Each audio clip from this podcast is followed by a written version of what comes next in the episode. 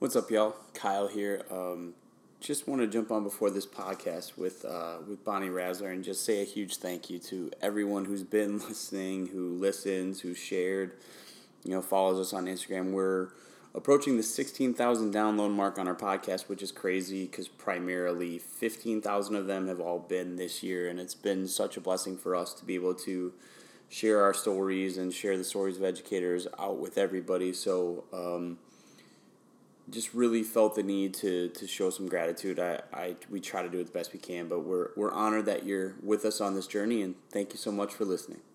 Here's the episode.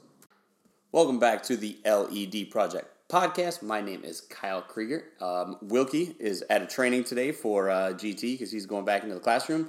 But I am so thrilled to have Bonnie Razzler on the podcast. Bonnie, how are you?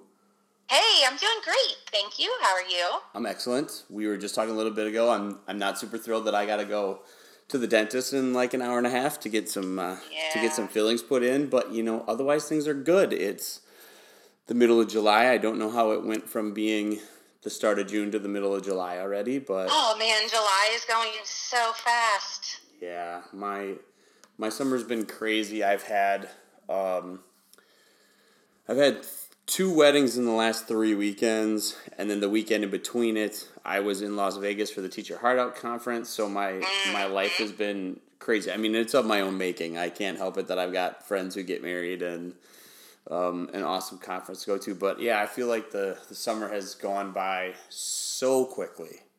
I think we try to cram so much into this free time that we have. You know, kind yeah. of making up for the school year when we don't have that time. That then we do so much, it goes so quickly. Yeah, and, and oftentimes you don't give yourself any real downtime leading yes. leading back to um, you know where you want to be. So, like I said, I'm super thrilled for you to be on the podcast, and you know we talked a little bit prior, but you know what we really just want to do is is do our part to make sure that the teacher voice is really getting out there and that you know whether other teachers or the pub you know the general public starts to really understand the good things that are going on in all our classrooms. Absolutely. so so we're we're excited to have you. And if, if you could just to get us started could you just tell us a little bit of your backstory and and how it is that you became a teacher? Sure. Um, i'm currently a fourth grade teacher in prince george's county which is in maryland. Um, i was not that kid that had everyone on the street playing school when they were growing up. I actually did not really like school. I had a few teachers that I liked, but um, school was not that interesting to me. I actually ended up dropping out of college. This is something I've just in the past few years started being comfortable sharing about myself, but I was actually a college dropout and was not happy with the minimum wage life. So had a couple actually some other teachers that inspired me, ended up going back to school and I graduated in 2006 with double majors in elementary ed and psychology. And then, let's see, in spring of 2017, I earned my master's degree, Master's of Science in Education, focusing on technology integration in the classroom. So I really focus on having a student centered classroom, using technology, and helping other teachers kind of integrate technology into their classroom in a way that's comfortable for them because the way that I do things is not going to be the same way that works for everybody. Um, so I do a lot of, you know, like staff development. I do a couple conferences a year, and then I really, I really just love being in the classroom. I'm not quite ready to leave the classroom yet, but that's probably coming down the pike. Right, and I and I like what you said about you know technology integration because there's, you know, and and we kind of have this false pretense that you know people a little older can't use technology or don't want to and those stuff but I, I think there's definitely a comfort level with technology and finding you know what technology works whether it's you know i taught social studies so there's certain technologies that don't work in social studies and there's certain ones that do so i think it's really cool mm-hmm. that you're working with with the teachers so you know on on on that vein you know, what is in your experience the value of a of a really great teacher? Uh, I don't think we can put a value on it. There's there's so much that we can impact. You know, immediately in, in in a day we can really impact a student. You know, that kid that's coming in every day, and maybe as a student like me that didn't like school. And I really tried to be the teacher that I needed when I was younger. So I tried to make our classroom an exciting place, somewhere that my students want to come. And it's fun for me to see that transition over the fourth grade year. But I think about, when I think about my impact as a teacher, I like to think like maybe I'm a pebble getting dropped in a puddle and there are these ripples that are just rippling and rippling and I don't know where the ripples are going to end or how far they're going to go um, because hopefully my impact stretches far, far into the future as I think all of us that are in the classroom, you know, we hope that we're, we're impacting students in a meaningful way, not just, you know, so they can pass a test or, you know, earn a grade or move on to the next grade, but that we're really making a meaningful change or changing the way that students think about learning to lead them to a more successful future. Yeah, you know, and and we've asked this question to probably I don't know twenty people, and they all say some variation of the same thing that it's you know immeasurable or invaluable or priceless, and it's so hard because you know Wilkie and I have been talking a lot about how do you reconcile the fact that I think most I think most Americans would say the value of a great teacher is priceless yet our society puts such a low value on us as a profession like whether it's I feel like that's changing though. Yeah. Um like when you when you look at how the general public views education and views teachers and I feel like I've seen a shift in the past few years. I think that teachers are becoming more vocal about what we do Right. and how much we care about our students and what we'll do and sharing some of the conditions that we're working under. So I think that there's more of an understanding among the public, but we need that understanding to kind of float up, if you hear what I'm Right, saying, so that yeah people who can who really have the power to make those changes understand that changes need to be made. Yeah, you know, and it's and and that was kind of the point I was getting at is is how impressed I am with some of you know the teachers. You know, had a, a chance to talk to a couple teachers from Arizona and a teacher from Chicago who was like mm. their their social studies textbooks in parts of Chicago still have the USSR. Oh my goodness. I mean, so these are like thirty plus year old textbooks Right. and they're just like you know we it, the misconception you know and granted we we do I believe 100% that teachers should be paid more money like there's no getting Oh, around yes. that but I wish people knew like as you say those higher ups that it's not just about that it's it's about resources and you know teachers mm-hmm. who don't have these things and and I I think the thing I've had the toughest time in the last few weeks was when a court in Michigan ruled that literacy is not a right for kids. Yeah, I that's. just- I mean, you can't even. Uh, right. You, that just that just kind of sums it up, like where the this disconnect is between us here in the real world and then higher ups who are making these decisions who would say something like that. Yeah, you know, and, and I think, you know, to your point about teachers really rising up and especially using social media, I remember in the, it might have been, you know, kind of right around the new year or late in the fall when the Secretary of Education posted something on either Twitter or Instagram about America's classrooms and, Yes. ins- and instantly teachers found that it was a stock photo. It wasn't even a photo of a real classroom. And I, I, I don't even know how many teachers I followed on Instagram that were like coming right back at her and yeah. tagging her and everything. more than a stock photo. Yeah, you know, so I mean, I, I really feel like that's the difference because I know in early in my career, and I grew up in Wisconsin, but I taught uh, primarily in Houston, Texas, where, you know, at the time when I moved to Houston, I made probably $15,000 more than I would have in Wisconsin. You know, and and moving back home to be closer to my family, I took like a $10,000 pay cut to come home That's crazy. and and I just I feel like so so often it's you know for me I just look at the the monetary value and it breaks my heart that so many teachers have to work two and three jobs to just Or leave the classroom altogether. or or do that too. How many how many good teachers do we lose because of because of that? So, you know, I but but I like you said, I th- I think it's really we're on the uptick because I do I do think the teacher voice is getting out there way more, and there are a lot more people who are not just willing but in really articulate and really intelligent ways, you know, speaking the truth about what education is.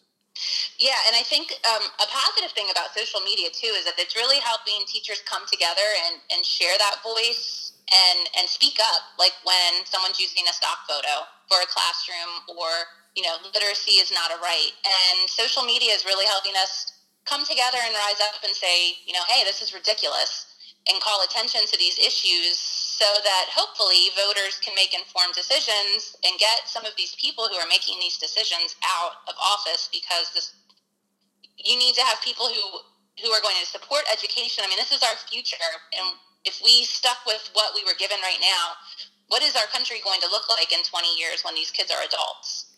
Yeah. So I love that how teachers are using social, social media to come together, collaborate, you know, share things. It's it's almost like a new era in teaching. I feel like with this awesome collaboration we have around the entire world, right. um, because of what social media has allowed us to do. Yeah, you know, and and and it's I suppose it's easy for us to look back at our time when we were in school and but it, it just seems like there's a lot more kids uh, and a lot more parents who are really disenfranchised with education. And what I worry about is like if these kids are so you know disenfranchised or disengaged in school, and they're you know in elementary school, middle school, high school, you know by the time they have kids who are like you said in, in 15 to 20 years that are school age like what lessons are they going to pass down to their kids about school? Yes. It's you know I, I think kids who don't like school maybe i'm jumping to conclusions but probably have don't really have anyone in their life that has shown them the value of school or they don't have people in their life that you know had a good good school experience. I mean i was lucky i had parents who both had a good school experience. So i'll say that my parents were extremely supportive of education and always backed up my teachers um, because I, I was that kid that really didn't like school and didn't want to go but it, it wasn't um, for lack of family support. I think it was just the types, sometimes the types of things we were doing in school just didn't appeal to me. Right. Um, which is, I think, why now as a teacher, I'm, I'm so into giving my students choice on what they do in the classroom. Um, so it's not always that. I think a lot of times it is, but I know for me in particular, that was not the case. And I've, I've definitely had students where the parents were like, I don't know what this is about. You know, why Johnny is so not interested in what's going on. So. I think that there's probably a lot of factors, but family support is definitely key. That's that's really that relationship between home and school is crucial. Right, and you know we we connected. It must have been a month or so ago when when Wilkie posted that picture of the cassette tape with you know with the caption of you know how are we teaching kids, you know the same way we did twenty years ago. So, you know you you talk about giving kids choice. So o- over your career, how how have you seen things change in the classroom? You know, with with your technology, especially with the you know the kind of onset of all the technology. It's such an exciting time to teach, really, because I when I started my first couple years, I was going home covered in marker from the overhead projector. Um, I mean, covered. Oh. And that was that was the technology was an overhead projector and maybe a cassette player. This makes me sound like a dinosaur. This was just 2006, so it wasn't really that long ago. Um, and then, you know, we had a mobile lab that was available to the students, and then we had a computer lab. So, you know, I started with really small things in the classroom, like giving my students games to play on the computer. I found was a great way for them to practice math. They're more likely to play a math game that's going to drill them on their multiplication facts than do a worksheet. Of course, because the game is more exciting. They get that instant feedback. There were so many benefits. So as more and more technology became available, and I'm I'm kind of a technology hog in that I really want it all. In my classroom, I want my students to have everything, and I want to use all of the things. Um, so for me and my students, finding ways to, you know, use technology not just as a gimmick or something that's going to get you interested, although that those are positive things, you know, technology gives us teachers an opportunity to really transform our instruction. Students can, you know, have greater access to information. I can look up almost any question I have and find the answer right away. Right. So if I don't need to answer your basic questions, because you can find those answers, then we can do different things with technology. We can access primary sources. You know, we were learning about Lewis and Clark, and you know, we just pulled up the the actual list that one of them had written, like all of the things they took on the journey and how they used them. You know, there was an interactive Google map that showed us how they traveled, and we could stop and see the places and see the landscape. So the students can really immerse themselves in topics in a way that I, I don't personally find a lot of value in textbooks. I mean, there there's some for sure, but in a way that a textbook is just not going to be able to do for you. Or if you're the student that, you know, reading's not necessarily your strength or something that, that really helps get that information into you, we can look at the topic in so many different ways. Something is going to click with you, something's going to appeal. And then when you see the students like, oh my gosh, look at these you know, look at this river they had to cross, or look how huge these, you know, animals were. Look at the woods, and they were sleeping here at night. It must have been so scary.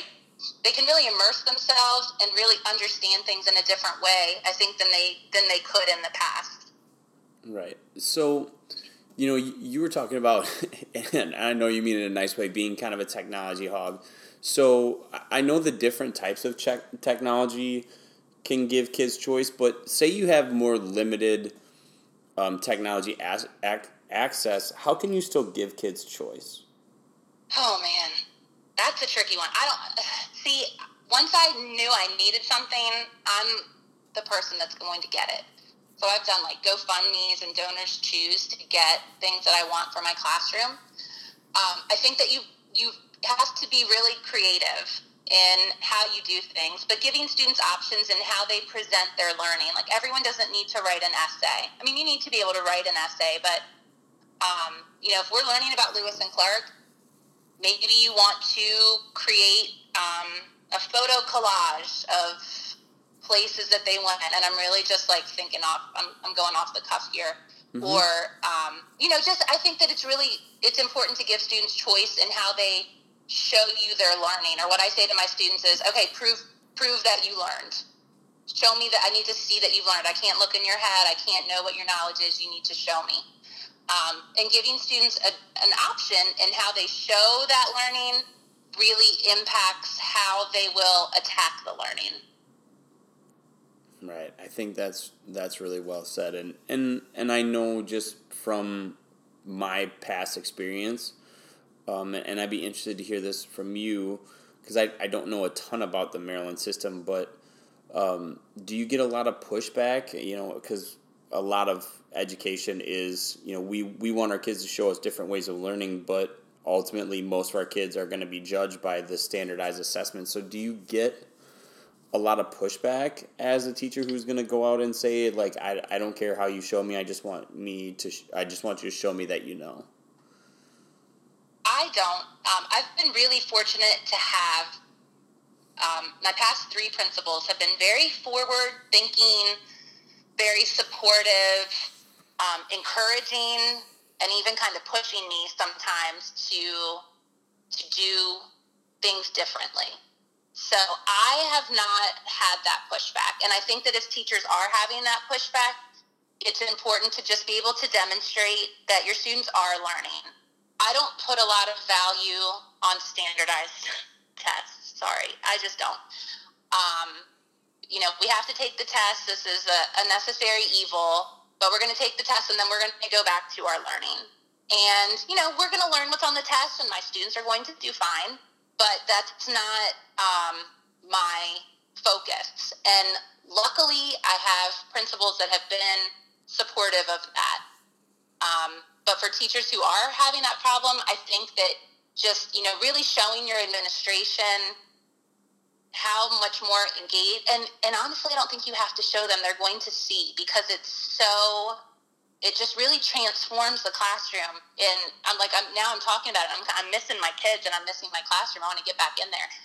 Um, you know, when you see them collaborating on something and working together and teaching each other, it's so exciting you know, these are nine year olds that are showing each other videos and finding things, and they're all hyped up about American history. It, it, when you make these changes, the changes kind of sell themselves, I think.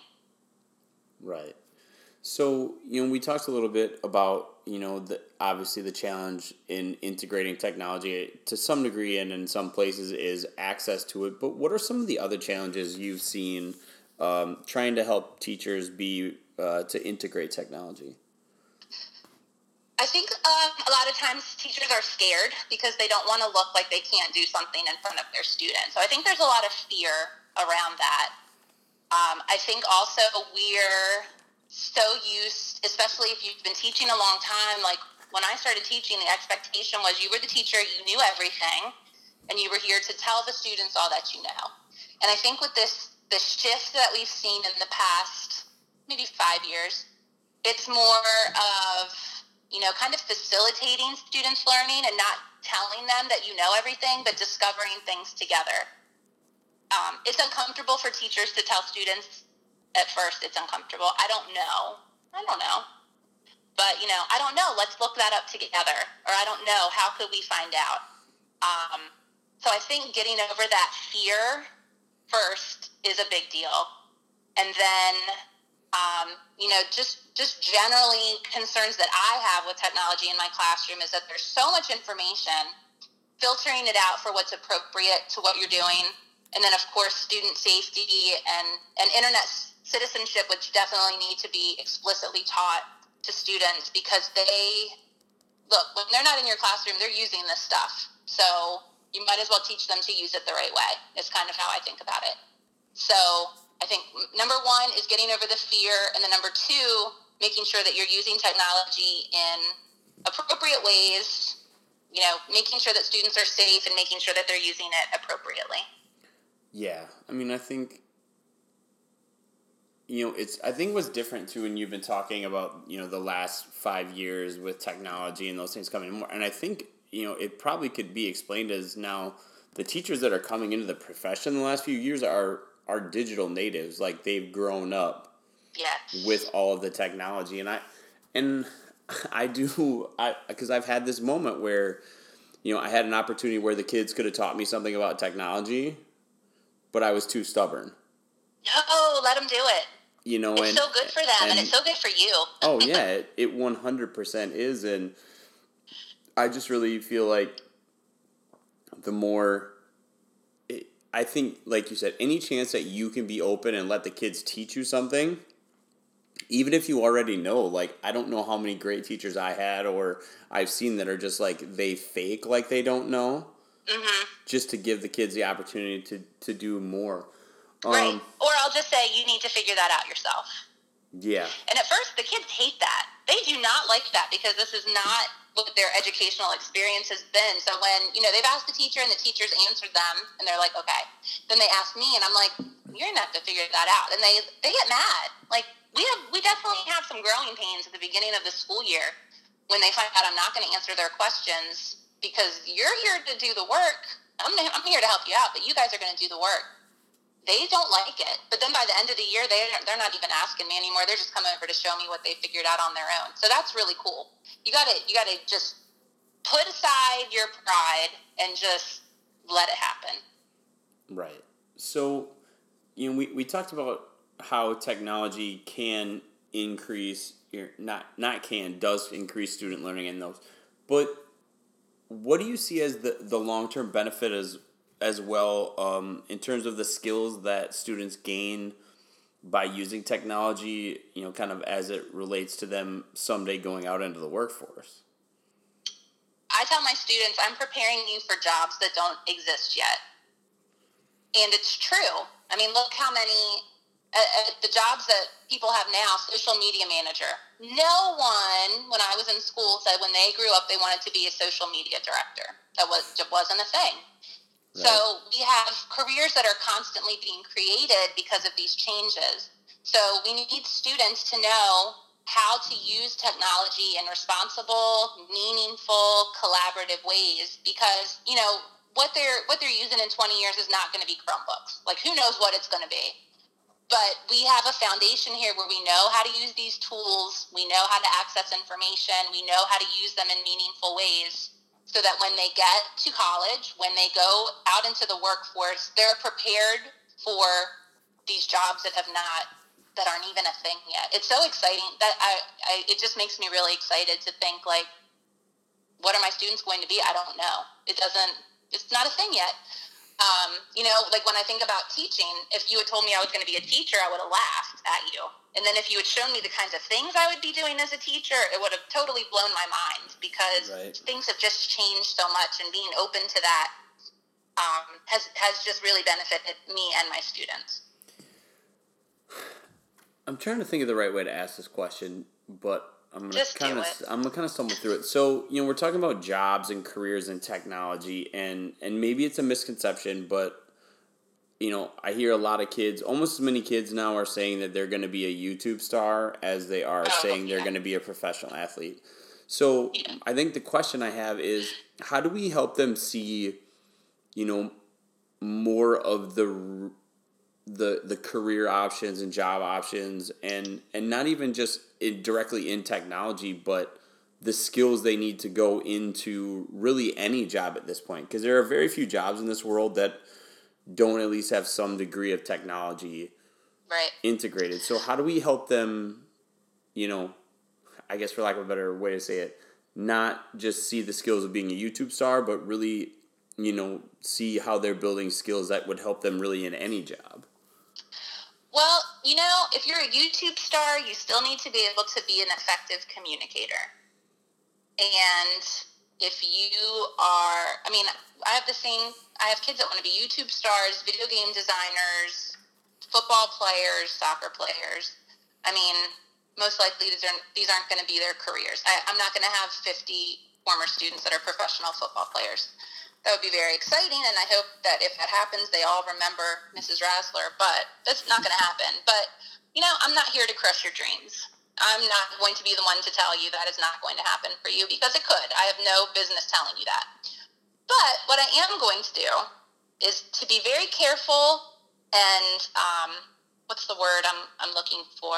Um, very intentional in showing you different careers. I'm going to show you how marine biologists that are female, African American marine biologists use technology to, um, you know, track tides in the ocean.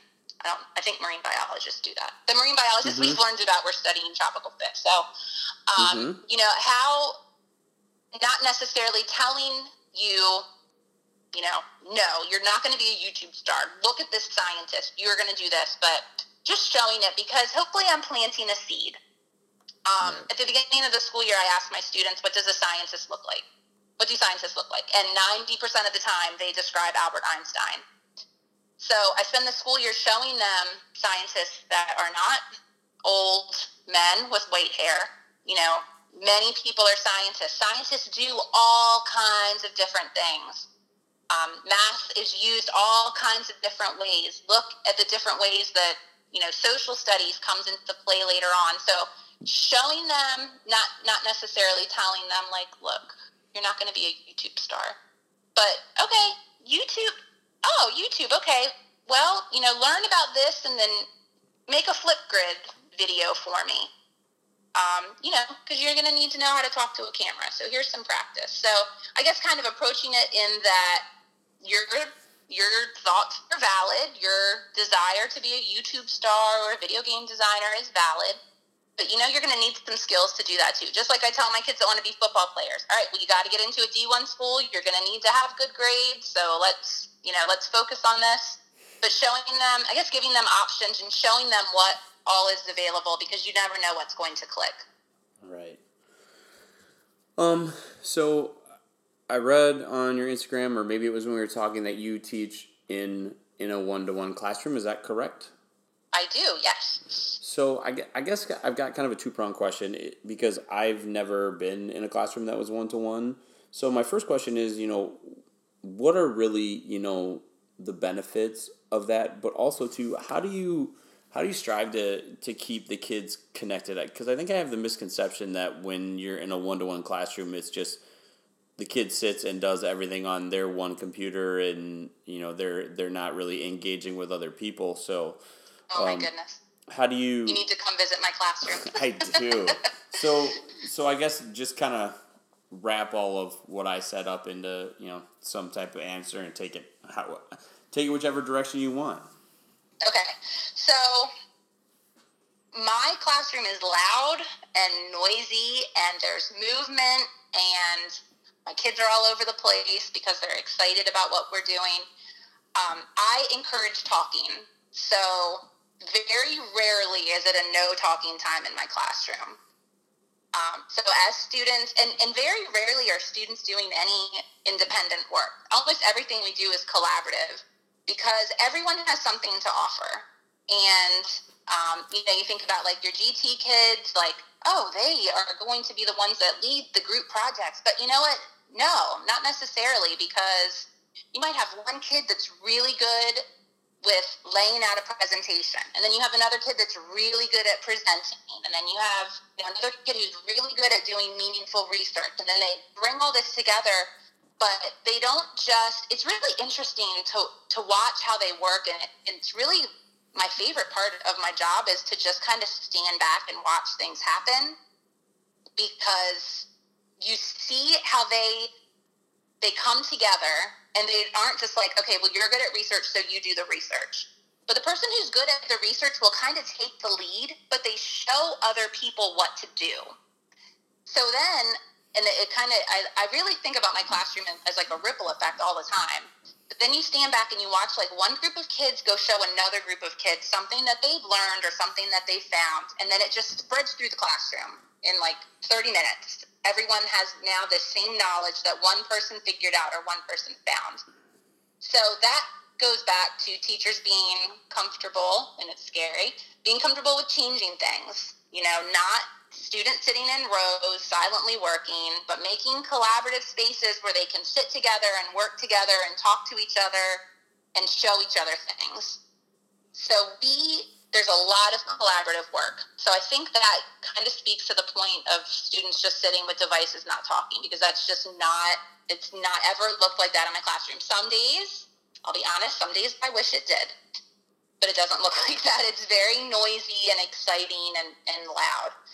Um, the benefits of a one-to-one classroom is I, I, I really feel like it goes back to the access. There's so much that students can access you know, we can read in an outdated science book about what astronauts do in space. Or you can go on YouTube and watch videos about astronaut life that the astronauts themselves have actually created. We can watch a live feed of what's going on in the International Space Station. And I do that when we do our space unit. I have a live feed going up where they can watch the astronauts working in the lab while the students are, you know, working on research about the inner rocky planets or someone else is learning about you know how different the water recycling on the international space station works. So there's so much that students can access that we never could teach like this before which also kind of goes back to a challenge is that there's so much information and finding what's going to be meaningful for students can be a little bit of a challenge.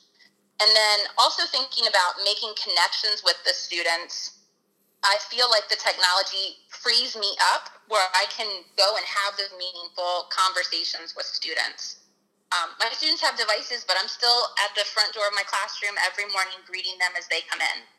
And while they're working, I'm walking around, sitting with them, talking to them about what they're learning. You know, they have stuff that they're excited to tell me. So those relationships still form, but you really, as a teacher, have to kind of break the mold of what a classroom, and I'm doing like finger quotes, should look like because it's going to look very different from, you know, honestly what I learned in, in college in my undergrad courses however many years ago because things are changing. We have access to so much, you know, using them in meaningful ways, letting students work together um, is all, I think, a benefit of, of what it can do. Yeah, and, and I just think back to you know what you said about letting letting go you know because i let's see i graduated i graduated high school high school in 03 and i was done with college in 08 but at that time, you know, technology was just kind of blossoming. Like I was in the first wave of people that ever had Facebook when Facebook was still just it was on, only open to college. Students. Yeah, students. only open to college students. You know, and and when they opened it up to everybody, we were all like, "Oh, this is the dumbest thing ever! I can't believe they're doing this." But Mhm. I still had that mentality, especially starting my career, and and there are times even, you know, this in the last few years where it creeps up on you, where you feel like you're the authority figure Right. and and someone who's an authority figure is not going to relinquish like you said um, kind of some of that control over what happens in the classroom and and do that but i think it's so valuable and i really you know i was the next question i was going to ask you but you kind of opened up on it is allowing them to have that comfortable and collaborative you know space within the room because you know, you know, and, and that's why I wanted to ask a question because I had this misconception about a you know what a one to one classroom would look like, and maybe it's just because when I was in school, like when we went to the computer lab, you sat at your computer, and you did your own work. It wasn't really a collaborative, you know, venture. But how how do those learning space, spaces help you create that classroom culture that you you're looking for? So I think, you know, when we have spaces in the classroom that are made for collaboration, collaboration is going to happen. Um, I noticed that my students like laying on the floor and getting in little confined spaces like between a filing cabinet and a desk, which is not how I would ever choose to work. But if my students are asking for something, I feel like if it's reasonable, I need to provide them with that. And although students aren't coming right out and saying, hey, Mrs. Rasler, can we have pillows so that laying on the floor is more comfortable? Or, hey, Mrs. Rasler, can we come over and sit at this table so that we can all work together? You know, when they're laying on the floor, when they're finding those little spaces to sit in, they are asking me for that. So for me to then provide those spaces for them, you know, where they can all sit together or if they need to be by themselves and squish themselves in a little tiny corner or, you know, sprawl out taking over an entire corner of a classroom with a computer and poster board and scissors and uh, I don't even know, like it's amazing what they set up for themselves. But when you make those spaces for them, collaboration just I feel like it just kind of naturally happens and you do need to encourage it, you know. They come in and they don't they're afraid to talk to each other and they're looking at me like you know, you're going to call my mom if I'm talking. And I'm like, please talk to each other as you do this. Talk to your neighbor. Talk to the person over here. Um, so when you give them those spaces and, and, you know, I'm a, I really like flexible seating with some structure. You know, my, my students have to earn it and they can lose it. Um, you know, when you, when you have those things built in for students, it really helps to support what your goals are in the classroom. Right. And I think that's you know kind of the thing you know with with any kind of culture, whatever culture you really set out to create, you know you'll create it, and Yes. it's you know whether your kids want to create it or not. I mean, obviously, like someone else could try to set out to do what you do, but if it's not the right fit for that person, or It's not going to work. yeah, they're not committed, it's Yeah. not gonna work. So, but yeah, I mean, And then there's other things that other teachers are going to do, and I look at it and I think, oh wow, that's so cool.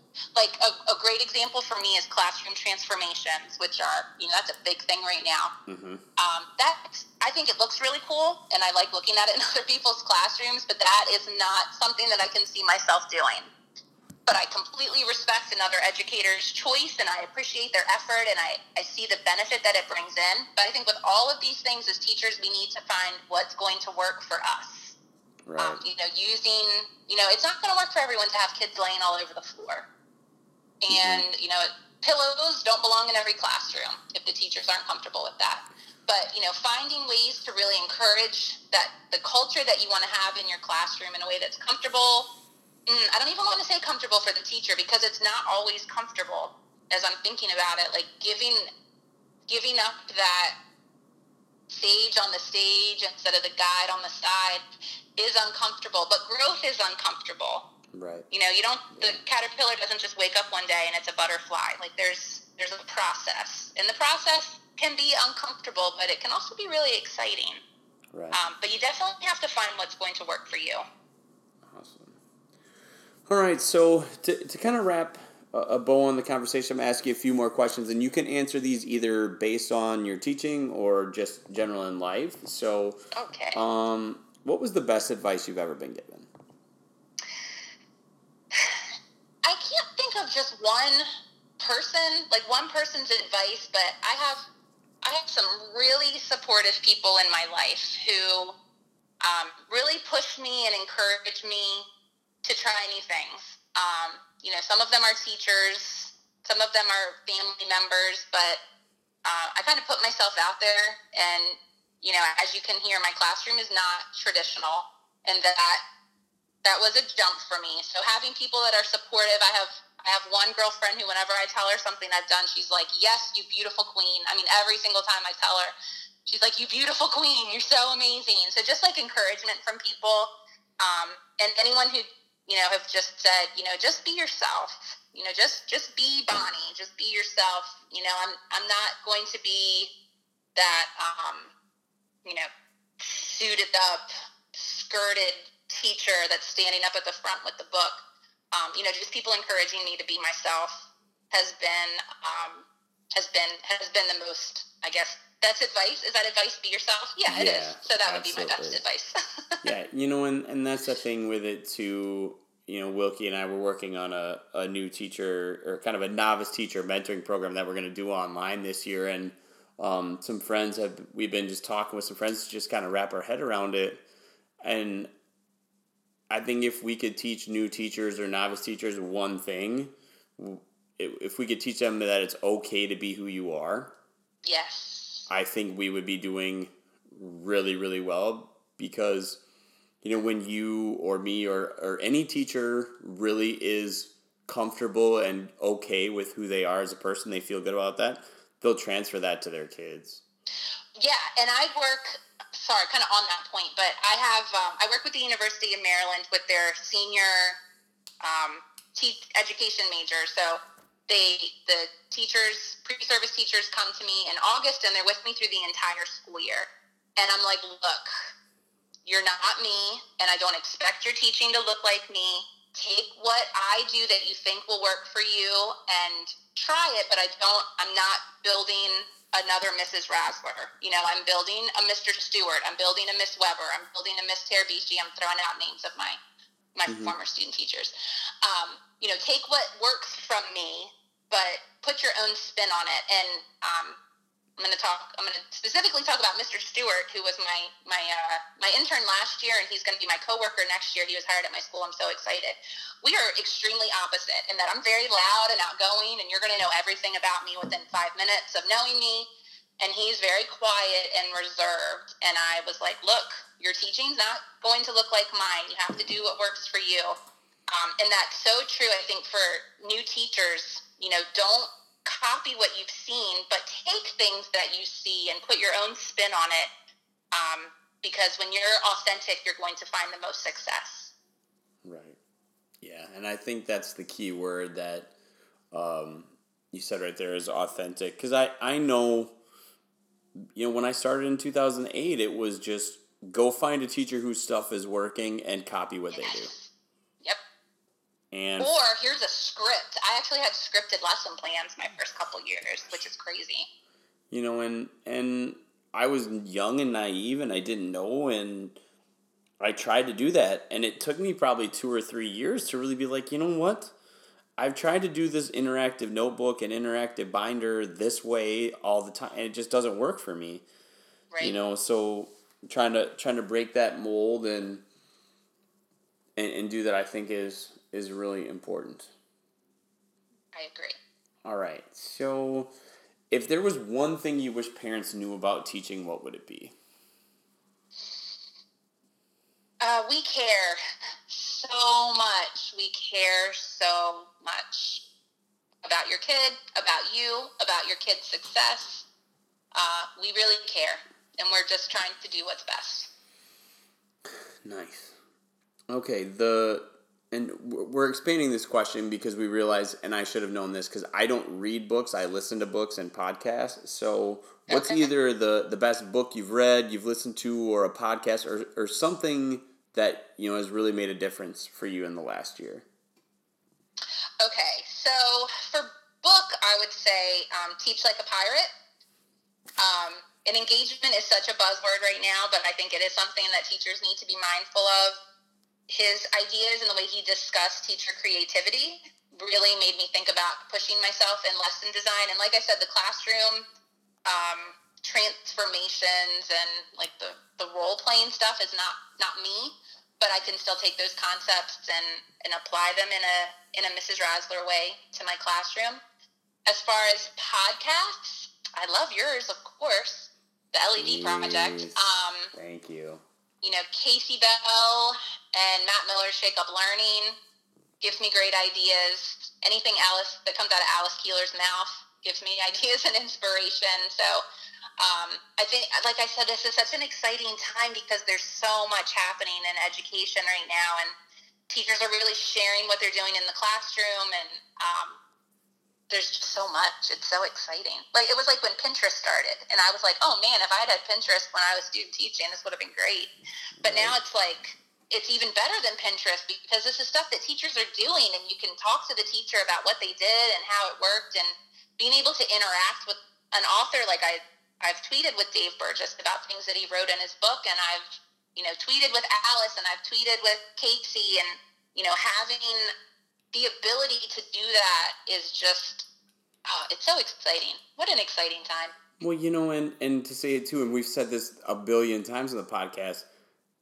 You know, we first started just going to friends that we knew, but you know, just starting in 2018, I'm like, I'm just gonna go on Instagram and reach out to people, and our community has been so willing and and so accepting and so welcoming of of being on our podcast. I mean, that's that's primarily where, primarily where we've gotten everybody from. Yeah, is, because if you have something that's working in your classroom, you want to share. And then if yeah. someone has something in their classroom that's working, you want to hear about it. Right. So there, there's just a lot of back and forth, and I just I think it's fabulous. Yeah, and I was talking talking with a, a teacher yesterday, and she talked about how much of a difference just the Instagram story feature has made. Um, she she felt like it's allowed teachers to be a lot more open. Yes. Um, you know, because when you're telling your you know you're you're doing the story, it's not just that polished, you know, picture with a caption that you put out, and and not saying that teachers and a nice are, filter and yeah, yeah, it's it's more authentic to the real experience. I think that's that's been a really cool feature really yeah cool. i love going up behind my students when they're working and just you know taking like a little video of something they're doing or capturing a little bit of a student discussion um, mm-hmm. to share because their discussions are so it's just so exciting and cool and you want to share it with people and i agree that the the stories have really given a great peek into classrooms all around the world right all right so what's your proudest accomplishment to date Oh, that's tricky. Like I should say, my kids and my family, which, yeah, they're great. Um, but I was a college dropout. And then last year I earned my master's degree in one year and with a 4.0. So I love, um, I love that I did that. Oh, that's awesome. Yeah. That's so awesome. With two kids. Like I did that and working full time, I did that. Um, yeah. And you know what? When you do something like that, then when something else is hard, you're like, oh, you know what? If I can do that, I can do this. So um, that right. gave me a lot of confidence going forward that I am capable and I can do things. I mean, from being a, a community college dropout, that just is exciting. And then, you know, that's why you never want to write someone off because you never know what's what's coming up ahead. Right. Yeah. Wilkie uh, Wilkie and I met when I was still teaching in Houston, and you know he kind of came to me. Or I I went to I moved to his school at a time where I was really down on myself, and you know he he was the first person that really recognized that I needed to work on my personal life. That it wasn't necessarily my teaching, um, you know. But he's you know I guess must have been just this past maybe this past spring or no, it must have been like 2016. Spring of 2016, he got his master's. And he's like, all right, bro, I'm going to take a break. We'll work on our nonprofit. We'll do the podcast, all that stuff. And then, like, within two months, he was like, yeah, I'm going to go get my doctorate. So he's yeah. just uh, just killing it. But it's been such a fun journey to you know, I get to read a lot of his papers and and do those do those kinds of things, and he really he really enjoys it. Yeah, I think I don't know. Looking ahead, I think about doctorate. I think about national boards, um, but I have I have two kids that kind of need me right now, so I'm trying to hold off on that for now. But it's it's hard. right. So if people want to connect with you, I know you said Twitter. I know we've talked about Instagram. Where can they find you? So on Twitter, I am at Bonnie Raz, B O N N I E R A Z. And then on Instagram, it's a different handle. It's at hey underscore Mrs. MRS underscore Raz, R A Z. Or honestly, just Google me and everything comes up. I'm very Googleable, as my students love to show me. I'm Dude, very Googleable. isn't it so funny, like how quickly they can find you? Oh my goodness. Uh, yeah, I walked by some that were doing something with Google Maps, and they had my um, team teacher's house up on their screen. Like, can, stop! That's creepy. Don't Yeah, look at. Just look at your own house. Look, this is where so and so lives. I'm like, oh, get get that off your screen. um, yeah, Yeah. they're they're funny. They're funny. All right. So, um, before I ask your last question, just super appreciative that we uh, were able to do this, and you took some time Oh, away from your This from your guys. discussion. Yeah. So we really appreciate it, and um, if there's ever anything we can, you know, you ever want to come back on, or you want to talk about something, all you gotta do is let us know, we'd be happy Thanks for having me. happy to have Absolutely. you back. So, the last question is, what would you like your legacy to be? So I would love in like 50 years, and I'll have some students that are pretty old. I want one of them to say to their grandkids, be good to your teachers because your teachers love you. And I want to tell you about a teacher I had named Mrs. Rasler. And I want them to have some story about how I inspired them or something that they learned or they just knew that I loved them. Um, you know, not necessarily one bit of knowledge that they took from me, but just, you know, that, that saying, they're not going to remember what they say, what you say, but they're going to remember how you feel. I just hope that there's a good feeling when they remember their fourth grade time with me. Awesome, Bonnie. Thank you so much for coming on the podcast. Uh, welcome. Thank you so much for having me. This was really fun.